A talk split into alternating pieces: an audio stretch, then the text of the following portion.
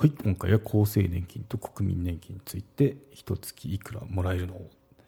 ていうのを取り上げてみようと思います。はい、厚生年金、国民年金、まあ、年金についてなんですけど、みんな一月いくらもらってるんでしょうかっていう、まあ、平均になるんですけど、語ってみようと思います。そうですね、会社員であれば天引きなどされていて、なかなかこう実感の湧かないものの一つが年金ではないでしょうかってところなんですけど、うんまあ、公的年金制度の仕組みについて語っていこうかなって思いますね。あと実際にいくらもらえてるのっていうのを、まあ、今のその現代現段階の平均値っていうのをサンプルを示してみようと思いますね。はい、ということで分かりやすく説明していた記事があったんでそこは概要欄の方にリンク貼っておきますんで覗いてみてくださいですね。はいということで公的年金制度なんですけど語っていこうと思いますね。はい公的年金制度ってよく2階建てって言われてますね。1階部分が国民年金ですとで2階部分が厚生年金保険になりますよってことで、まあ、どういった違いがあるのっていうと、まあ、なんだろう国民年金ってあの自営業とかあとはまあ学生さんまあ大体もう自営業の方と思ってもらえばいいと思いますね。はい、で2階部分の厚生年金保険っていうのがまあ会社員ですね会社員公務員の方になりますね。はい、ということで、うん、まあもうあの細かいこと言うといろいろあのあるんですけど あのなんだろう扶養される配偶者とかあるんですけど、まあ、なんかもうざっとフリーかフリーじゃないかであの1回2回って変わるんだなって覚えておけばいいと思いますね。で大体みんな会社員なんであの厚生年金ですよ。はい、ということで フリーの方ごめんなさいって感じでフリーの方は国民年金ですね。はいな感じで覚えちゃいましょう。もうざっくり把握するのが一番ですね。はい。で、そうですね、記事の方はあの図の方が分かりやすいと思うんで、覗いてみてくださいですね。はい。で、そうですね、まあ、説明をしておくと、国民年金1回部分なんですけど、まあ、加入対象は原則、日本に住む20歳から60歳未満の方ってことで、で保険料は一律になりますよで年度ごとに見直しが行われますってことで、うん、そうですね。で年金額っていうのが満額で79万5000円、まあ、これが令和5年度の年額なんですけどね、うん、影調整率ってことで。そうですね、まあ、こんな感じですって感じ。で。うん、で厚生年金2回部分なんですけど、まあ、会社員公務員が対象ですよで保険料っていうのが報酬比例制なんで毎月の報酬によって決定しますなんでお給料稼いでたり稼いでなかったり、まあ、そこでこう変わってきますよっていうものになりますね。うん、そう国民年金と違うところがあの一律かそうでないかってところですね。はい、で年金額なんですけど加入期間や納付保険料により決定しますということで、うん、これもらう方ですね。もらう方なんですけど先ほどは国民年金の方は79万円大体80万円だったんですけど、まあ、ここっていうのは厚生年金の場合はそのおじいちゃんおばあちゃんだった時もらう時っていうのが、まあ、これっていうのがあの期間加入してる期間とかあとその納めた額で変わってくるので一概に言えませんよってところになりますね。うん、そう日本が国民皆保険って言われるのがその国民年金あるからですね。はいそういう感じでまあなんかこう2階建て構造になっててでそうですね。公務員とか会社員っていうのは、まあ、その分多く払ってるんでなんだろう、まあ、その加入期間っていうのも含めてなんですけどそのもらう時っていうのはもらう額が増えますよっていう傾向がありますね。はい。結構ここまででお腹いっぱいになってなければいいんですけどこのまま続けますね。はい。でいくらもらえるかなんですけどそうですね、ちょっと平均で出してみますね、うん、なんでかっていうと、加入期間でやっぱ変わってくるので、まあ、大体みんなこんなくらいもらってんだよっていう平均値を示します。はい、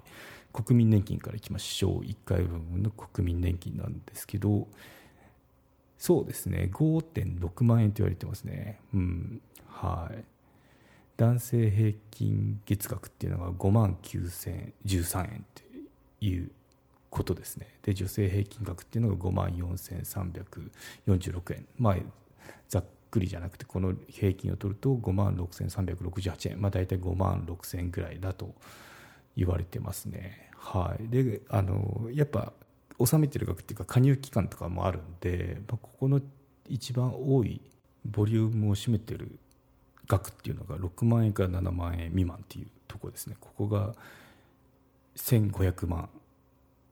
人くらいいますね。はい、うん、なんでまあ大体5万から6万くらいはもらえるんだなと思ってもらっていいんじゃないですかね、まあ、今も実際にもらってるって思っていいかもしれないですね。はい。次厚生年金いきましょう。厚生年金なんですけど、まあ、こちらはもう本当に加入期間とかあと額で違ってくるのでまちまちなんですけど平均を取ると14万円らしいですね、うん。はい、男性16万の女性の平均が10万円ということで、まあ、その間取ってって14万なんですけどね、うん、まあ今の時代ずっと会社員っていうなんだろう時代でもないんで、まあ、会社員とか不利になってでまた会社に戻るとかいうようなあの仕事の変遷を遂げると思うんですけど、うん、まあそこを間取っても間っていうかなんかそこを丸めても14万円今平均で月にもらってますよっていう統計がありますね。はい。なんでここまでまとめると、まあ、結構あのちょっとややこしいなと思ったこともあると思うんですけど国民年金っていうのが大体56万円もらってますよと。で厚生年金になるとまあ大体14万くらいだねっていうとこでざっくり押さえておけばいいと思いますね。はい。この額聞いてどう思いましたかってとこなんですけどね。うん。そうですね。なので年金で、まあ、手に入る額っていうと、まあ、大体会社員であれば1415万円。でずっとフリーですよっていう方であれば56万円っていうところでどう思うかなんですけど、まあ、この額聞いて、まあ、この収収入ってこの額でサバイバルできるかですよね。サバイブできるかっていうのを、まあ、シニア世代になる現役世代から考えた方がいいですよっていうとこですね。これって本当に人それぞれだと思うんですよ。個人の生き方で変わってくると思うんで、まあ、例えば持ち家でローン住んでますよと。いった場合っていうのはしかも田舎だったら、まあ、15万円あれば結構問題ないかもしれませんよね、うん、一方都会の場合これで大丈夫ですかっていうところもありますよね。しかも賃貸だったりしたら結構あのいろいろ不安なものがよぎってきますよね、うん、なんでまあ60歳とか65になってから、まあ、こういう現実があるので、まあ、そこにそそこに対して備えて今から始めていくといいですよっていうところを今回お伝えしたかったですねここがメインのポイントになりますね。うん、で実際なんですけど、まあそのまあ、6万とか14万って平均値を述べたんですけど自分の額って見れるんですよ。これがマイナポータルの年金ネットで紹介可能ですね。うん、リアルな額把握できますね。でちなみに私なんですけど14万円もなかったですね。はい。私で全面期間が13か月あるんで、まあ、20万くらい抑えなきゃなとも思いましたけどね、まあ、そういった感じであの履歴が分かるのとあとはその額。あなたこのままだとこうなるよっていう額が分かるのであの今結構マイナーカードとかってキャンペーンやってるじゃないですか。あれで、まあ、そのちゃんと2万円ゲットしてポイント返ってきますよね。2万円ゲットして、まあ、その年金のそのネットで自分の額紹介できるようになるってちゃんと登録すればそれで確認するっていうのもその将来の備えとして良いと思いますね。はい、